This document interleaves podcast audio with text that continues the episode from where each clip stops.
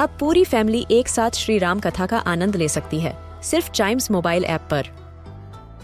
जानिए श्री राम के बचपन से लेकर दशानन वध तक का सफ़र। सरल रामायण, घर के सभी सदस्यों के लिए। आज ही डाउनलोड करें चाइम्स मोबाइल ऐप एप्पल या गूगल प्ले स्टोर से। हम बच्चों के बहुत सारे सवाल। क्या है उनके जवाब? कभी सोचा है? धीरे धीरे रोज टेम्परेचर कम होता जा रहा है और सर्दियाँ नज़दीक आती जा रही हैं। और सर्दियाँ आने के साथ साथ हम अपने आप को गर्म रखने के बहुत सारे तरीके ढूंढ रहे हैं, जिनमें से एक और सबसे आम है। अगर ज़्यादा ठंड लगे तो चुपचाप अपने हाथों को आपस में रगड़ना शुरू कर दो। हाँ। और ऐसा करने के साथ ही देखते ही देखते आपके हाथों के साथ साथ आपके शरीर में भी गर्मी आ जाएगी। लेकिन क्या आपने कभी सोचा है कि ऐसा होता क्यों है?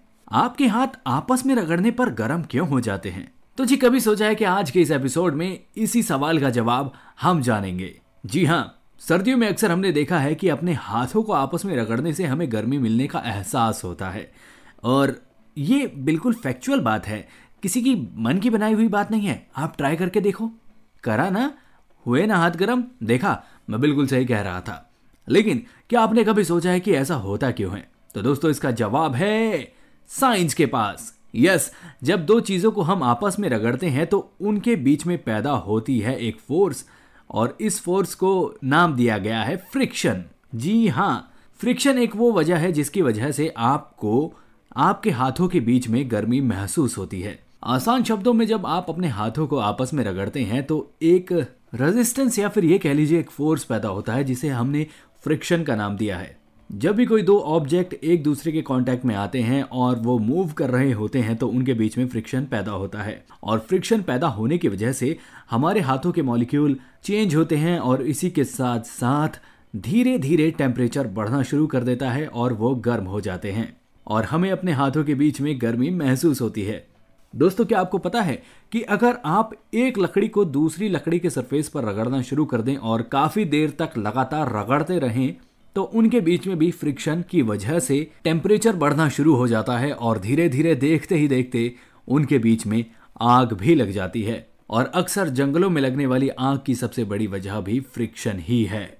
और यही नहीं फ्रिक्शन मैच बॉक्स में भी काम करता है। जी हाँ जब हम एक मैच स्टिक को लेकर मैच बॉक्स के ऊपर रगड़ते हैं तो उस रगड़ से फ्रिक्शन फोर्स पैदा होता है टेम्परेचर बढ़ता है और उस माचिस की तीली में आग लग जाती है। लेकिन दोस्तों, इसका मतलब ये नहीं है कि फ्रिक्शन बहुत बुरी चीज़ है और हर चीज़ को जलाती ही है।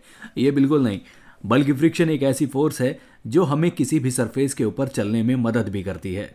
जी हाँ यदि आप किसी सरफेस के ऊपर वॉक कर रहे हैं और आपको एक अच्छी पकड़ और फ्रिक्शन नहीं मिलती है तो आप फिसल कर गिर भी सकते हैं या फिर लड़खड़ा सकते हैं। और ऐसा हम बिल्कुल नहीं चाहते और इस चीज़ को अवॉइड करने के लिए, गिरने से बचने के लिए हम अपने जूतों के नीचे कुछ डिज़ाइन बनाते हैं और टीच बनाते हैं ताकि उन्हें अच्छी पकड़ और फ्रिक्शन मिल सके। तो दोस्तों, उम्मीद करता हूँ कि आपको ये जानकारी पसंद आई है। ऐसी ही मज़ेदार जानकारियों के लिए सुनिएगा कभी सोचा है पॉडकास्ट के और भी episodes and yes don't forget to like share and subscribe to कभी सोचा है।